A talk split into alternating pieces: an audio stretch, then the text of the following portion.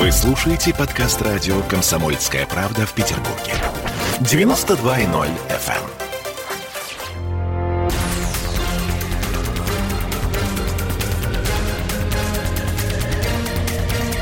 FM. Токсичная среда. 20.03 в Петербурге. Время диалога с Андреем Константиновым, писателем и журналистом. Здравствуйте, Андрей. Здравствуйте. Ольга Маркина и Олеся Крупанина призваны обсуждать самые токсичные и самые напряженные темы, которые происходят в Петербурге. Но я боюсь, что нам никак не миновать темы стыдливой тайной инаугурации Лукашенко. Простите меня, Андрей, это не городская тема. Хотя, на самом деле, здесь есть городской небольшой мотив, я бы сказала так, потому что белорусские средства массовой информации за несколько дней до этой предполагаемой инаугурации, в частности, кстати говоря, запрещенная «Нехта» и многие другие, говорили о том, что среди приглашенных Беглов. И Беглов как бы должен был присутствовать на инаугурации белорусского лидера. Мы знаем, что сегодня Беглов был в Мариинском дворце и что-то там такое обсуждал со спикером Макаром. Так что формально мы привязываем эту тему к городу. Итак, тайная инаугурация Лукашенко. Почему? Зачем вот такая стыдоба, на ваш взгляд, Андрей? Валис, мне, как сказать, я понимаю, когда... Средства массовой информации рождают такие словосочетания, в которых заложена коннотация. Да? Вот это вот тайная инаугурация, значит, тайный советник вождя. Да? Значит, но дело в том, что она не была тайной, на самом деле. Первый канал о ней рассказал, да. Не только Первый канал рассказал, да, она не была заранее объявлена. Так. Это безусловно. Но тайной она не была. Вот. Я вам говорил уже неоднократно, что мне... крайне несимпатичен Лукашенко. О, да. Значит, поэтому я все, что говорю, это не из желания его, значит, закрыть своим там мощным крылом и как-то там... Он мне стилистически омерзителен, да, вот, и вообще, так сказать, я и просто крестьян-то не люблю, а уж председателей совхозов там или колхозов тем более, да. Вот это вот опять все классовое вас говорит. Да, несомненно. Сейчас все колхозники раскорбились и выключили прием. Ну, простите меня, колхозники, так сказать, за то, что вот такой я вот нехороший человек. Но, тем не менее, так сказать, понимаете, мне в следующий наш эфир мне должно будет исполниться 57 лет. Вот, да, 30 сентября. Я специально, чтобы вы готовились. Хорошо, да. Значит, я к тому, что поздно меня, к сожалению, переделывают. Ах, как хотел бы я, значит, стать 18-летним блондином, так сказать, и меня можно было бы перевоспитать. Но нет. И Лукашенко тоже нельзя перевоспитать. Он еще старше. И что же это было, на ваш взгляд? И он сделал простую вещь, так сказать. Он прикинул, что не нужно ни в коем случае ждать до ноября, потому что ему все время из Европы вкидывали, что... До твоей инаугурации ты как бы еще законно избранный президент, потому что у тебя длится прежний срок. Да-да-да. А как только, значит, пробьют часы, тут же, значит, карета превратится в тыкву, значит, а все ваучеры улетят обратно к Чубайсу. Да? Значит, и он пошел, так сказать, вот на встречное движение. Да? Вы мне даете месяц еще, да, с небольшим, мне ваши подачки не нужны. Я считаю, что я законно избранный президент. Я проведу инаугурацию. Объявлять о ней заранее я не буду, потому что вы будете готовиться к тому, чтобы проводить акции протеста. Да? Вы будете сводить... Так они не прекращались, эти акции? Нет, они немножко, конечно, подсдулись. И они стали только в выходные дни. Да? Работать же надо. Да. А здесь, значит, среда. Да? Значит, никто ничего не планировал там на эту среду. Да? Организоваться... очень быстро, спонтанно, это тяжелее, грубо говоря. То есть это такое решение с учетом тактических вопросов организации вот этих вот протестантов, да, которые, конечно, не угомонятся, тем более не угомонятся быстро, потому что им, собственно, проблема в том, что им терять нечего, и этим тоже терять нечего. Да? Ужас. Это же ужасная ситуация. Очень знаете, плохая. Это самое страшное, что может очень быть. Очень плохая, да. Она очень плохая, но... Как по мне, так если бы, значит, вот эти Тихановские и прочие, значит, люди с горящими европейским светом глазами победили, это было бы для нашей страны намного хуже, чем, так сказать, вот этот несимпатичный пожилой человек. Ну, привыкли уже как-то. Который, значит, реально очень много неправильного и сделал, и продолжает делать, и надеется будет все равно, что как-нибудь рассосется, пронесет и так далее, да. Но, еще раз говорю, когда, значит, я вижу, что вот ту сторону представляет такие, значит, потрясающие таланты литературные, как госпожа Алексеевич, которая была влюблена в Дзержинского, да, и получала... Боже, какие факты. А? Так, продолжайте, интересно. Так не, а вы почитайте, так сказать, эту литературу. Она же это искренне писала, значит, и так далее. Но дело даже не в этом. Дело не в том, что она писала о Дзержинском и говорила, что она влюблена в него, значит, будучи там сама молоденькой комсомолкой. Дело в том, что у нее... Вот все написано на русском языке, который она предлагала запретить на Украине. Значит, я считаю, что это либо абсолютно сумасшедшее, либо это человек, который свихнулся на русофобии, и вокруг нее такие же. Потому что... Так, ну насчет Алексеевич примерно понятно, да, я действительно нашла материалы о том, что она писала о Дзержинском, и восторженно достаточно вижу это. Друзья, гуглим все, потому что это любопытный факт. Но так или иначе... Обожаю политруков. Вы сейчас что имеете в виду? Это я про нее. Они, как правило, первыми перекрашиваются. Хорошо, но с другой стороны, знаете, иногда восхищение вызывает определенную гибкость сознания, когда человек не уперт вот так, только так и больше никак. Ну, вот Милонов, например, убеждает. Да, вот так вот раз, два, ну, три. Или как Власов, например. Или как Власов, тоже например, любил тоже Сталина, так. потом стал любить Гитлера. Да, ну, нормально. Да, но если возвратиться все-таки к господину Лукашенко, который, с одной стороны, вроде бы официально вступил в должность президента Беларуси, а с другой стороны, в общем, подписал себе таким образом... Как бы это сказать? Приговор о нелегитимности, ну, по большому счету, нет? Или мне кажется? Где? В глазах хотя бы того же самого европейского сообщества. Вы же сами говорите, что пока он не инаугурировался, он был действующим президентом. И часы тикали. И оставалось этому все равно не больше 1,5 месяца. Понимаете, перед смертью как-то не надышишься, да? Это раз. И второе.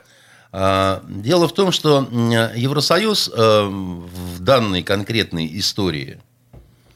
руками как минимум 3 своих стран, а именно Чехии, Литвы и Польши, фактически объявил войну действующей белорусской власти, а следовательно союзному государству, в котором помимо Беларуси еще и Россия некоторым образом состоит. И в этой связи у меня к вам большой вопрос. Мы же с вами говорили о том, что есть несколько сценариев развития взаимоотношений России и Беларуси.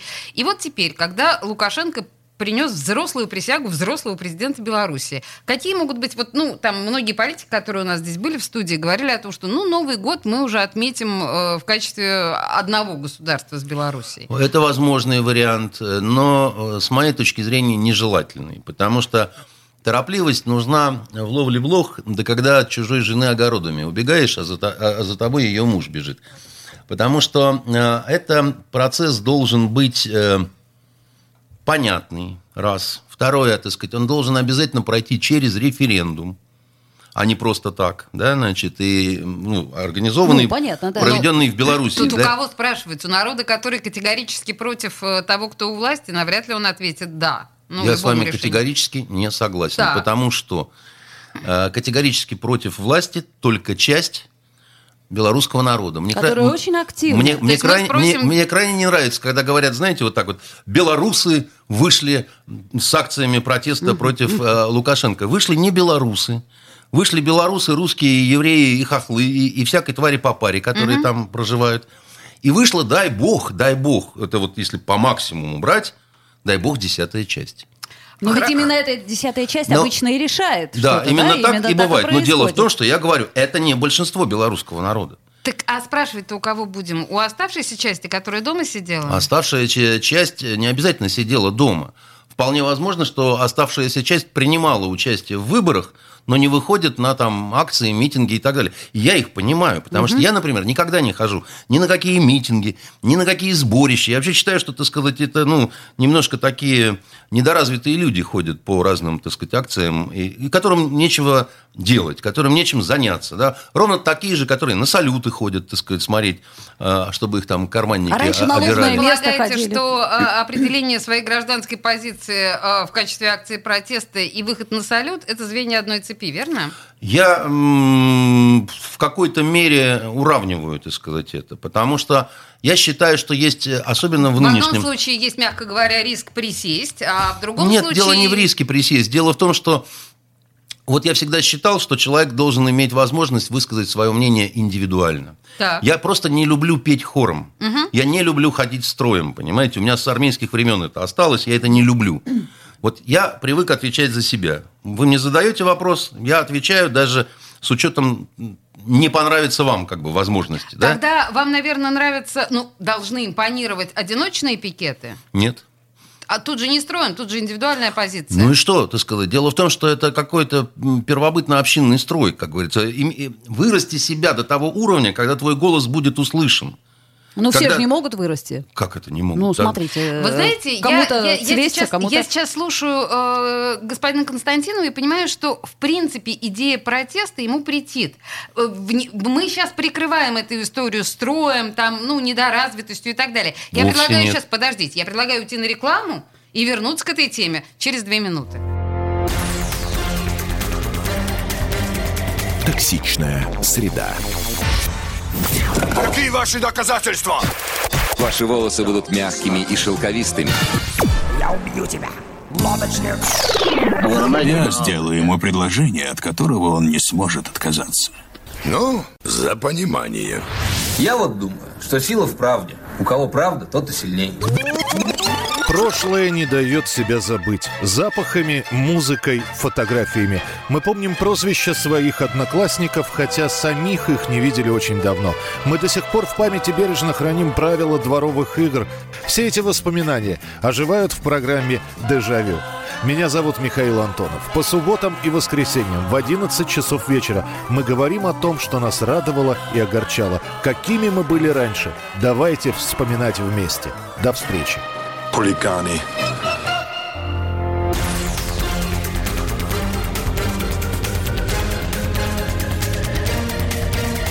Токсичная среда. 20 часов 16 минут, и мы продолжаем с Андреем Константиновым. В предыдущей части я, в общем, может быть, и не подумав, обвинила господина Константинова в том, что он против самой идеи протеста. Я, Олесь, скажу, против чего я, да? Вернее, за что я. Я исповедую простой очень принцип, он такой медицинский, не навреди.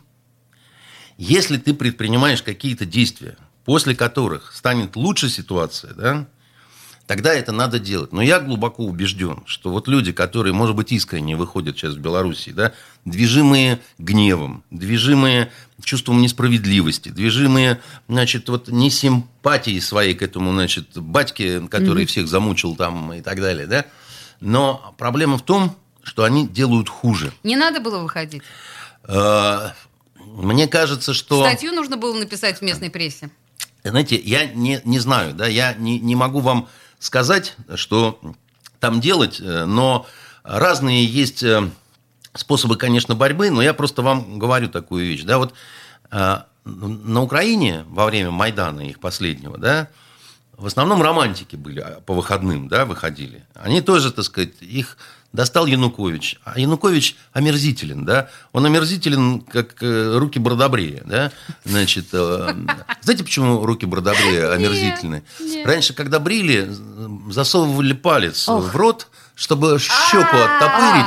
И, значит, поэтому, когда вот власть омерзительна, как руки Бродобрея, потому что власть тебе лезет вот в рот пальцем, да? Класс. Вот, значит, да. И штука в том, что они хотели добра, и чтобы все было здорово. Дальше. Минус Крым, минус Донбасс, значит, несколько тысяч людей погибло, да, значит, экономика в заднице, значит, зато можно ездить всем украинкам в Италию и там, значит, пожилым итальянцам менять трусы, да? Значит, если вы мне скажете, что вот это все принесло Украине, значит, вот это вот желание активно, да, наконец-то смести вот это вот все, да, и теперь хавайте то, что у вас есть. Было лучше бы, если бы они остались с Януковичем? Было лучше, знаете, что сделать на тот момент? Вот по Беларуси не знаю, по Украине знаю точно. До выборов, на которые там уже, так сказать, оставалось совсем немного. Там же подписали соглашение и поставили министра иностранных дел подписи, визирующие там и так далее. И надо было дотянуть до осени. Так, и что? А осенью были бы президентские выборы, которые с треском бы проиграл Янукович. Он, как и Лукашенко. Значит, думаю, что нет. Совершенно разные ситуации в Беларуси и на Украине. Ну хорошо, с треском бы проиграл. И что, ушел бы? Конечно, он ушел бы, потому что, еще раз говорю, там совершенно разные культуры, да, вот в Белоруссии там сатрапия, там действительно, значит, все вот так вот закатано, что называется, и не дернешься, а на Украине не было этого, там были и политические партии, и конкуренция, и все, что хотите, угу. И вот надо было всего подождать, всего ничего, 5 месяцев. Так а с Белоруссией-то что делать? А в Белоруссии сейчас что делать? Сейчас ничего не делать, сейчас, грубо говоря, уже просто у кого... Поздняк метаться. Да, поздняк метаться. Так, сейчас... А шаг этот был ошибочный? Вот эта инаугурация. С моей точки зрения, инаугурация не ошибочный шаг. А что ему еще остается делать? Дело в том, что вы поймите, да, вот в чем ошибка европейцев по отношению к Лукашенко, да? Они думали, что он такой же жим-жим, так сказать, как вот Янукович, так же побежит куда-то. Он не побежал. Смелый Лукашенко. Нет, он может не нравиться, но то, что у него, значит, есть определенная, значит, мужской такой стержень, это... Колхозный. Как угодно. Крестьяне прекрасные воины, когда приходит дело, значит, идти воевать. Угу. Я просто хочу сказать про то, что сейчас кто... Первый мигнет, что называется. Угу. И я думаю, что первыми начнут выдыхаться те, которые выходят на вот эти протесты. Потому что это... Да ладно. Да, потому что они упустили свой шанс на быструю победу, а на долгую победу... Вот, понимаете, Хабаровск мы с вами обсуждали, да? Сначала был кураж, сначала было такое общее хабаровское мероприятие, сначала было тепло, угу. А потом, когда, так сказать, холодные, значит, осенние дожди, немножко гаснет этот энтузиазм, да, немножко гаснет эта эмоция, появляется какое-то вот, ну что мы вот ходим, а оно вот ничего такое. То есть дальше. Эта революционность, она нестойкая очень такая, да? Потому что вы поймите, очень разнородные люди выходят, да? Выходят абсолютно упертые, выходят по приколу, выходят познакомиться с кем-то, да, так сказать, выходят, значит, еще чего-то, да, это очень разные люди, да. А есть, значит, те, которые организаторы, которые там пытаются поймать свою непосредственно политическую выгоду. Выгоду от этого всегда получают единицы. А массы, они участвуют просто так, да, они получат только негатив. Они получат проблемы в университетах, на работе, там, дома, в семье, еще где-то. Революция не одаривает вот, активные массы чем-то светлым. Знаете, вы говорите о нынешнем времени или вообще о революции? Вообще, я вам советую очень прочитать притчу Ильи Бояшова, повесть о Плуте и Монахе. Да, конечно, да, мы значит, читали ее. Да. И там очень образно, так сказать, явлено в таком сказочно-притчевом, значит, стиле вот это вот... Суть, собственно говоря, революции, да, и чем она всегда оборачивается для людей. Знаете, по большому счету, если мы говорим о революционном настроении, то история показывает, что бархатные революции, все там, очень многие, да, европейские революции в Польше, и там в Чехословакии, и в ГДР, они, в общем, заканчивались примерно тем, чего хотели, так или иначе. Но когда синими пальцами вцепившись сидит человек у власти настолько... яростно сопротивляясь, то тут нет другого, по идее, мне кажется, для страны нет другого хода, кроме как слом. Тогда будет хуже. Хуже всегда. Так подождите, хорошо. Понимаем, что силовая революция... А если нет? Если без силовой революции, то что будет дальше? Чего хорошего вот, мы дождемся? Если никто вот Китай, например, совершенно пошел не по тому пути, как, например, мы в 91 году. И я думаю, так сказать, в каких-то моментах очень сильно выиграл. Мы хотим, как в Китае? Я не говорю, что мы хотим, как в Китае. Мы не можем, как в Китае. Да уж, у нас другой менталитет. У нас нет такой многотысячелетней истории, понимаете, таких традиций. И мы совсем другие. Да? Мы для них... такие же непонятные, как они для нас. Только они себя считают более, так сказать, выше стоящими по вот этим цивилизационным... Ну, у них, наверное, есть где-то отчасти основания для этого. И иерархиям. Может, есть, а может, нет. Японцы, вот, например, считают, что китайцы профукали свои вот эти вот исторические корни, что они обыдлились, да, так сказать. И вот это вот у японцев есть все то, о чем вы говорите, а не у китайцев. Поэтому, значит, спорный всегда вопрос. Я про другое. Я к тому, что когда говорят, что вот не было бы меня, Собчака, вы бы все умерли с голоду, значит, вот это всегда немножко манипуляция. Во-первых, потому что история не знает сослагательного наклонения. Во-вторых, потому что в истории было все. Вот. Как правило, революции приводят к, значит, обнищанию, к жертвам, к большим проблемам, так сказать, к многим таким вот большим всяким разным, так сказать, причинам. Но не всегда. Не всегда. Но не всегда, да. Но судя по всему, в Беларуси это обойдется, да? Ну, понимаете... Нашими молитвами. В Беларуси мы будем молиться, чтобы обошлось, но у них самая большая проблема сейчас у оппозиции в том, что у них нет Гавела. Вацлава Гавела у них Гавела. Нету. Угу. Понимаете, у них сброд какой-то, так сказать, в этом координационном совете, самый натуральный сброд, понимаете, который мало чем, так сказать, может противостоять Лукашенко с точки зрения, так сказать, что ты-то вот совхозник, зато я вот, понимаешь, весь Чайльд-Гарольд такой, понимаете. Ну, с батькой вроде трудно работать приличным людям. Так нет, наоборот, тут в данном случае должна быть какая-то альтернатива. Должна быть личность какая-то, понимаете. Ну, не флейтистка же это с рваным паспортом пожамканным, понимаете. Ну, что это такое? Ну, это же просто стыдоба. Не вот эта взбесившаяся тетя, которая русский язык хочет запретить. Да? Подождите, но ведь если мы понимаем, что безвыходная ситуация абсолютно, и, мягко говоря, Россия в любом случае вмешивается, и вы это не отрицаете. Россия не просто... имеет право вмешиваться. Имеет. Она обязана это делать, потому что это союзное государство. Либо-либо. Нет. Вот в аэропорту видели, да, там, для граждан союзного государства отдельные окошечки. Только русским и белорусам. Больше никому. Поэтому это наша обязанность так делать. Это, ну, никуда не денешься. И что же мы сделаем? Ну вот что бы вы сделали? Вот, ну, подождите, ну, мы уже как-то с вами о Бабарике говорили, что посадить Бабарику поздняк. Ну, уже, наверное, не сработает. Его уже посадили. Да нет, ну я бы на месте... Как бы я был царем, я это имел в виду. Я бы обязательно, конечно, не царя, а царицу там посажал. Так да вы что, кого? Валентину Ивановну, может быть, нет? Ну, не знаю насчет Валентины Ивановны. Яка такая она, белорусочка. Значит, ну, она украиночка. Что же вдруг-то?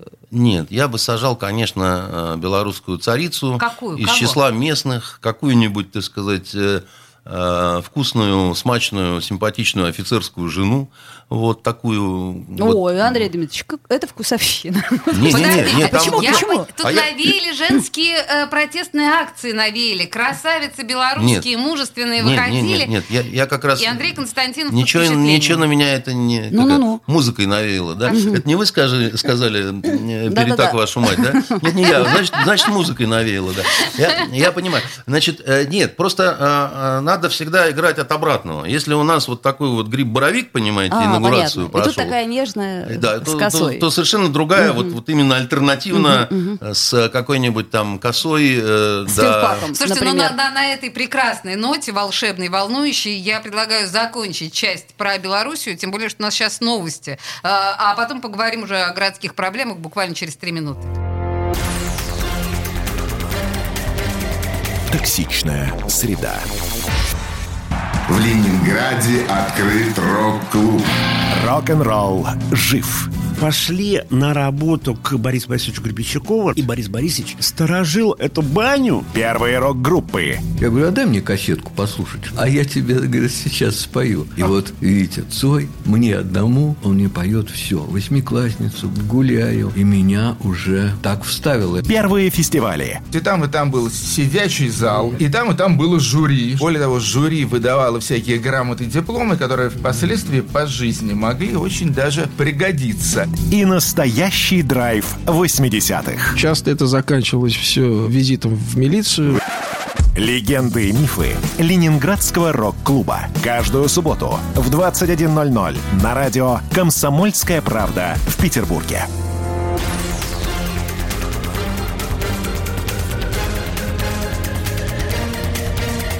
Токсичная среда.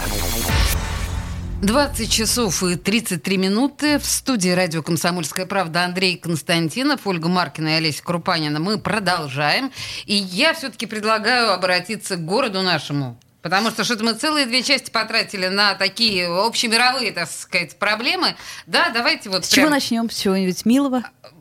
Хочешь лекарство от коронавируса? Это городское событие. Хорошо. Подожди секундочку. Скажи мне, что это не городское событие. Мне очень нравится, что у нас было объявлено, Андрей, вы наверняка об этом слышали, что в аптеке поступило лекарство, даже 3, авифавира, репливир и коронавир. Почему-то мне сказал Денис Четырбок, что ничего об этом не слышал. Ну, Денис Четырбок, это твоя отдельная любовь, хорошо. Может быть, он просто здоров. 12 700 предполагается стоимость препарата, а в некоторых местах и 14 000.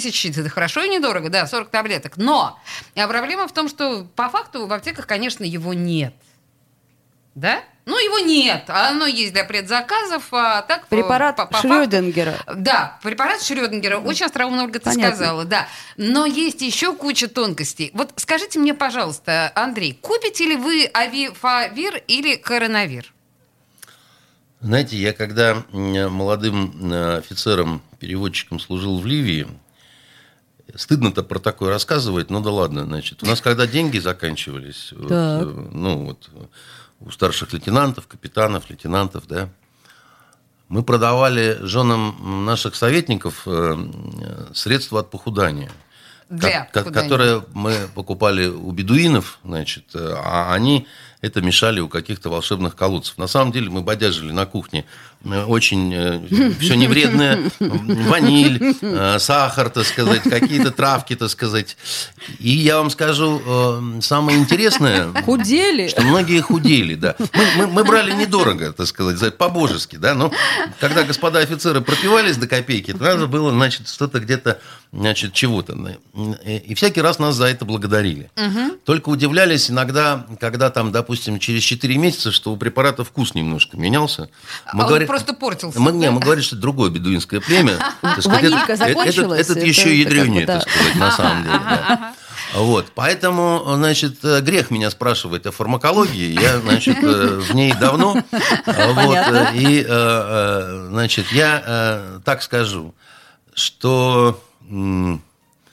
Как-то верите ли вы, что помогает это самое? Верить в Бога надо, да? Все остальное надо проверять на кошках, на соседях. Вот. За 12 тысяч особо не попроверяешь. Вообще, вы знаете, сейчас в вас звучит скрытый Мясников. Я имею... Ну, вы, конечно, знаете, о ком я говорю, да? Я слышал про такого доктора, да. Да, и этот доктор, в общем, он тоже говорит, что давайте уповать на волю Всевышнего. В принципе, доктору так не стоит говорить, на мой взгляд. Ну, я не доктор, и на самом деле не фармаколог.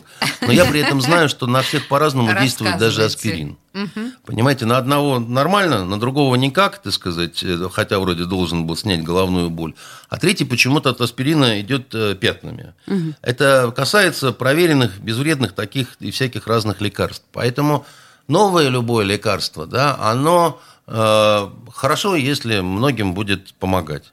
Очень часто у людей срабатывает вот этот эффект плацебо, да, значит, плацебо, когда он верит в то, что ему станет легче, да. Ну, как с офицерскими женами. Как с офицерскими женами, совершенно верно. Кстати, среди них были и генеральские жены, понимаете. Вот сейчас они нас слушают и думают, как же я тогда похудела. Бесстрашный Андрей. Каюсь я, встаю на колени пред ними, так сказать. Вы напрасно это делаете. Если дамы похудели и были довольны, мне кажется, вы выполнили свою миссию, и слава Богу. Абсолютно, так сказать. Да, слушайте, ну, так или иначе, я поняла, что фармацевт, в общем, из господина Константинова примерно никакой, хотя восхищаюсь вашими, значит, возможностями. Но мы обращались неоднократно к различным специалистам, которые нам говорили, что как минимум это фуфломицин за 12 700, а в некоторых местах за 14. Олеся, можно я вас немножко остановлю? Давайте. Значит, вы в каком смысле употребили слово «фуфло», я извиняюсь? Что-то я неправильно сказала. В смысле, это то, что не работает. Да, то, что ерунда, да. Значит, на всякий случай, фуфло на блатном жаргоне означает половой член. Буду знать. Да, и вот фуфлыжники – это анонисты. Очень часто в среде, значит, городской интеллигенции, да, можно услышать, да, это все фуфло, да.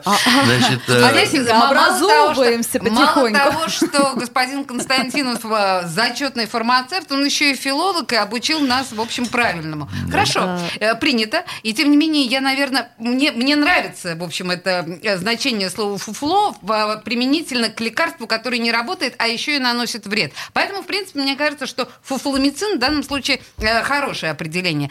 Так или иначе, специалисты говорят, что, в общем, друзья, не тратьте деньги, если у вас они не лишние, вот эти 12 700 или 14 тысяч. А может, подарок кому сделать хороший? На юбилей? Ну, к примеру. Да нет, но лекарства, значит, не дарят, конечно.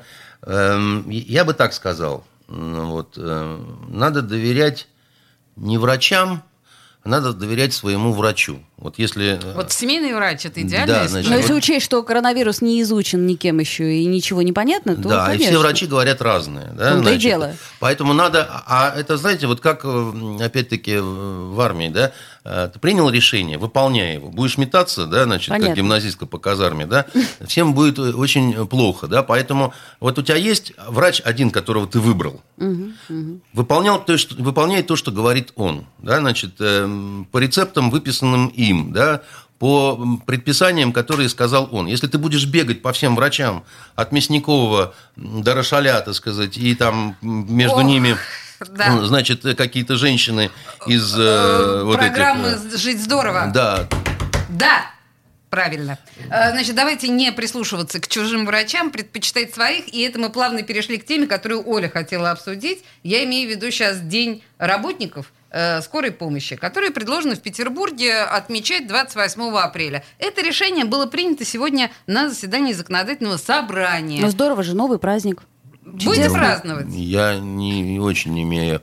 У меня были знакомые, которые работали на скорой помощи. Вот. А один раз мы студентами были, сильно выпивали. Одному стало плохо, приехала скорая, и врач остался потом с нами. Да, значит, да, серьезно. Вот, поэтому это совершенно героические люди, да, и мне они близки. Так, а недостаточно нам одного дня медицинского работника всеобщего? Понимаете, вот есть у нас 23 февраля День защитника Отечества, да, но никто не отменяет там День ВДВ, там День военно-морского флота. А давайте сделаем там День окулиста, День терапевта. Ну, конечно, день... почему нет? Давайте. Праздников мало. Я, понимаете, большой беды в этом не вижу. Но у людей есть своя какая-то профессиональная дата, которую они, значит, будут отмечать, ну, вот, официально, там, формально и так далее. Да? Вот, ей-богу, Оль, это самая, пусть это самая большая наша проблема. Да, я тоже считаю. Но вообще-то это было предложение Ольга. Нашего ясноликого Владимира Путина. Я поэтому понимаю. Ты тут напрасно так, знаешь, иронизируешь. Это я просто все в преддверии, так сказать, заседания этого законодательного собрания пыталась выяснить у депутата, почему мы не говорим о крышах нашего города, откуда падают люди. И меня как-то это вот смущает. Они не должны падать с крыши. Вообще-то нефига им туда лезть, вот так, по-честному. Да, старушки все падали и падали. Я вам так скажу, да, и вам, Олеся. Дело в том, что... невозможно всю гармонию померить алгеброй. Так. Нельзя принять закон по любому поводу. Это плохо, когда разбиваются молодые люди, которые лазают на крыши или там, которые за цеперы залезают на электричку. Но такой молодежь была всегда. Всегда они бегали по хрупкому льду, который трещал под ногами, проваливались в проруби. Всегда они, значит, лезли в какой-то сарай за кем-то подсматривать, да, а также угоняли машины и, значит, тискали по темным углам, значит, румяных девок, да. Потому что если вы примете закон о крышах, то в следующий раз, значит, какой-нибудь чудо-депутат скажет, что невозможно жить без закона, который запрещает лазать по водосточным трубам. Да? И, да, мы примем закон про водосточную трубу. Согласна с вами. Потом мы примем закон о том, что нельзя быть конченным козлом. Понимаете? Это в первых строках. И как только я увижу, а мне многие кажутся козлами, я скажу: милый человек, да ты ж козел, а это запрещено, знаешь ли. Вызываю я полицию, сейчас ты будешь штраф платить. И будут жреть эти ваши депутатские друзья на вот этом, в чем-то сказать, безумии каком-то, понимаете? Я сейчас вот, пользуюсь случаем, анонсирую программу запретного Милонова, которая будет в пятницу, и приглашаю тебя, Оля, на эту программу, потому что с Милоновым мы будем, запретным Милоновым, говорить именно о запретах. Что бы нам еще запретить такое в Петербурге? Потому что уж и запрещались. Твой любимый Четырбок хочет запретить решетки на окнах. Да вот не хочет он крыши запретить. Музыкантов. Да бог-то с ним, отлично, с Четырбоком. Зарегулировано просто уже. Господа, что с крышами делать? Мне страшно. Да ничего. Оля, ничего не делай. Не бойся, не смотри в окно. Как это? Здравый смысл должен быть. Потому что иначе, будет инициатива о запрете залезания на подоконники. Понимаете? Я бы еще, предложила... Потому что с них тоже выпадают люди. Бросаться. Знаешь, люди под поезд иногда бросаются. Запретить. Анна Каренина. Запретить, Оля. И сразу станет меньше таких случаев. И тебе станет жить спокойнее. Приходишь на железнодорожные пути, а там ни одного самоубийцы. Но я при этом вам скажу такую вещь. Сладок именно запретный плод. Потому что, ты тем самым, и не пробуют через запрет, как Высоцкий пел, а один прыгнул, за флажки жажда жизни сильней, Вот за флажки жажда жизни сильней, это всегда у человека, в котором есть энергетика какая-то, И он говорит, мне плевать, что вы запретили на крыше вылезать, я полезу, мне интересно. Вот Константинов про протестное мышление как раз говорит, и как раз он его понимает, понимаете? Константинов. А мы, к сожалению, на рекламу уходим. А сейчас мы, за эфиром об этом с Константиновым поговорим. Токсичная среда. Как дела, Россия? Ватсап-страна. Это то, что обсуждается и то, что волнует. Это ваши сообщения в прямом эфире, в том числе и голосовые. Каждый будний день с 11 до 15 часов с Михаилом Антоновым. Эфир открыт для всех. Включайтесь. Радио «Комсомольская правда». Радио про настоящее.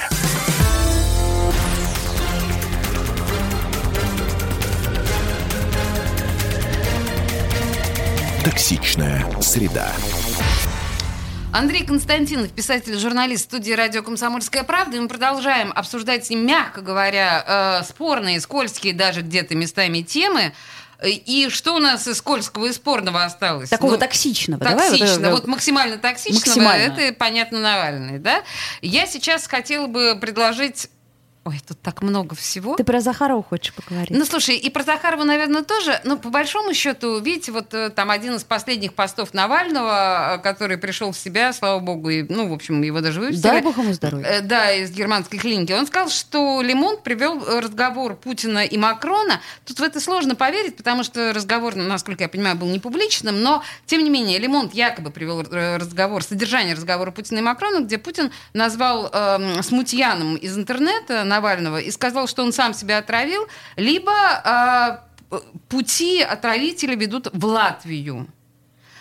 Насчет «сам себя отравил», это из уст первого лица государства прозвучало, если это действительно прозвучало. Что вы думаете, Андрей, об этом? Я это вполне допускаю. Я об этом говорил, что в этом есть определенный смысл, мотив, У него дела шли... Неважно, до всего того, как это случилось. Медийность терял. Он терял много чего, и, все это приобретается обратно. Это раз. Второе, это... Там два варианта. Он мог быть в доле, а мог быть не в доле. С кем? С теми, кто это делал, допустим, из его окружения. Угу. Опять-таки, они могли это делать более-менее самостоятельно. Я склоняюсь к тому, что это было сделано... в связи с определенным инструктажом и с прочими разными штуками со спецслужбами Англии и Германии. Я абсолютно в этом убежден по следующим причинам. Первое. Я, все-таки представляю себе, что такое боевое отравляющее вещество. Мне приходилось с ними сталкиваться по... То есть вы настаиваете, что это все-таки не новичок, все врут? Я вам скажу, что боевым отравляющим веществом ранить нельзя. Можно только убить. Если бы это было класс азарин, новичок, не новичок, что-то рядом, он лежал бы на кладбище. Мы сейчас возвращаем, мы говорили неоднократно с Константиновым об этом, и мы говорили о том, что все скрипали, по мнению господина Константинова, все скрипали, и все эти разговоры, это одна и та же новичок. История, и уже даже анекдоты на эту тему ходят. о том, как, значит, в бункере, где Скрипалей прячут, Навальный пришел и сказал, ну что, суки, так сказать, думали, не достанем, да? Значит, это все... Значит, если самоотравление Навального, это 18 дней в коме, это ничего? Прочитался, что ли? Я не сидел с ним рядом насчет того, тоже был он в коме. Понятно. Я не знаю, Олесь. Угу. Я дело в том, что не понимаю, почему мы должны говорить, что врут омские врачи, но не врут непонятно кто, не авторизованный в клинике Шарите. Почему могли врать омские врачи? Потому что мы видели по фотографии, какое количество полиции там в коридорах омской больницы. А я вам на это... Сколько спецслужб там было? А я вам на это отвечу, что я никогда не видел столько спецслужб, когда его... привезли в Германию. Трудно напугать германских врачей, а омских легко. Так не встречают никого. И когда я увидел этот кортеж, я, как человек, который умеет делать сценарии, я понял, какое развитие, так сказать, будет у этой истории. Оно ровно таким и получилось. По поводу немецких врачей, значит. Дело в том, что в Бундесвере там не столько врачи, сколько натовские офицеры, которые непонятно какие, натовские офицеры. Нам говорили «ес, новичок», и, значит, судно отвечали «я». Но они смотрят на нас, как на врагов. И в данном случае, так сказать, на войне все средства хороши, да, и любая военная хитрость – это просто военная хитрость и больше ничего. Принято. И мотивацию их я вижу. И с нашей стороны, и с их стороны. С нашей стороны нет. Нет хитрости с нашей стороны. Да что ж мы такие бесхитростные? Нет, с нашей стороны нет мотивации, значит, для вот этого Навального, потому что мы себе этой истории приносим проблемы. А там, на той стороне, так сказать, проблему решают с помощью этой истории. Например, проблему, значит, Северного потока-2. А для них-то почему это проблема? Потому что американцы неоднократно говорили, что для них это самая главная проблема. Ну, это же понятно, что он не откроется. В смысле, что он не будет работать. Нет, простите, и без Навального.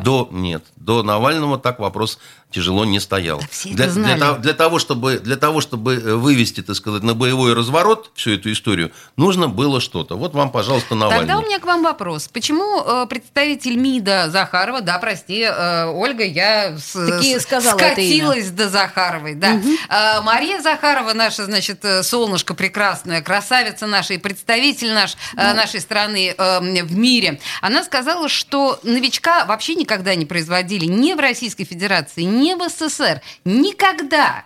Она назвала вероятными источниками происхождения Великобританию, Чехию, Словакию, Швецию, США. Нахрена вот это вот сейчас было заявление? А вы внимательно его посмотрите. Вот оно у меня открыто. Не хочу адвокатом ее выступать. Она, наверное, имела в виду промышленное производство новичка как боевого отравляющего вещества. Когда, значит, это поставлено на промышленное производство. Так, как производили, допустим, у нас тот же Заман, Зарин, так сказать, там, Иприт, там, и так далее, да. Вот у нас были категории боевых отравляющих веществ, которые действительно производились, да, так сказать. А новичок, он разрабатывался, и, собственно, небольшие вот эти вот... Нет. Господин Константинов, дословная цитата. Это правда. Не разрабатывалось, не было исследования, которое бы имело название «Новичок». Она может быть, это не называлось «Новичок», может быть, это называлось как-то по-другому. Вот понимаете, зачем делать на высшем уровне такие, мягко говоря, спорные заявления, чтобы мы с вами гадали, что имеет в виду эта женщина? Послушайте, я не адвокат Марии Захаровой. Согласна, да? Я и не предлагаю вам выступать в этом качестве. Не знаю. Я знаю, что, конечно, вот это вот название «Новичок» действительно прилепили не мы. Да нет, наверное, там АБЦДБ 856. Это чисто филологическая ситуация. Она сказала правду.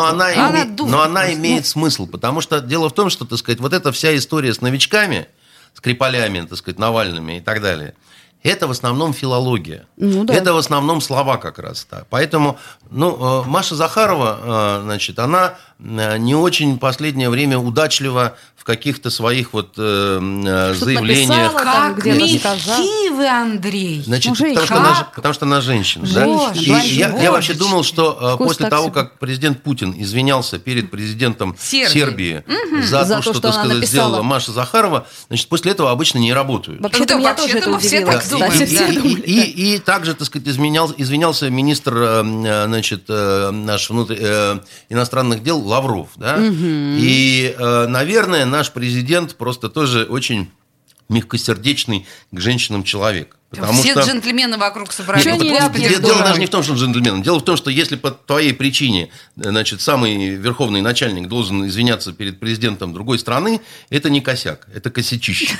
Это, ну, вот... это просто вы опухли, что ли. Господи, боже мой, спасибо большое, что все-таки Андрей Константинов признал хотя бы это. Я прям вот, благодарна от всей души. Ну, при чем здесь спасибо, признал, там, и так далее. Понимаете, проблема в том, что у нас, к сожалению, время закончилось. Я сейчас хочу пожелать от всей... значит, нашей редакции душевного здоровья госпоже Марии Захаровой и в любом случае, следить за тем, что она употребляет. Зато танцует хорошо. Танцует отлично. Пусть танцует Мария Захарова. Андрей Константинов был в студии радио «Комсомольская правда». Спасибо. До свидания. Токсичная среда.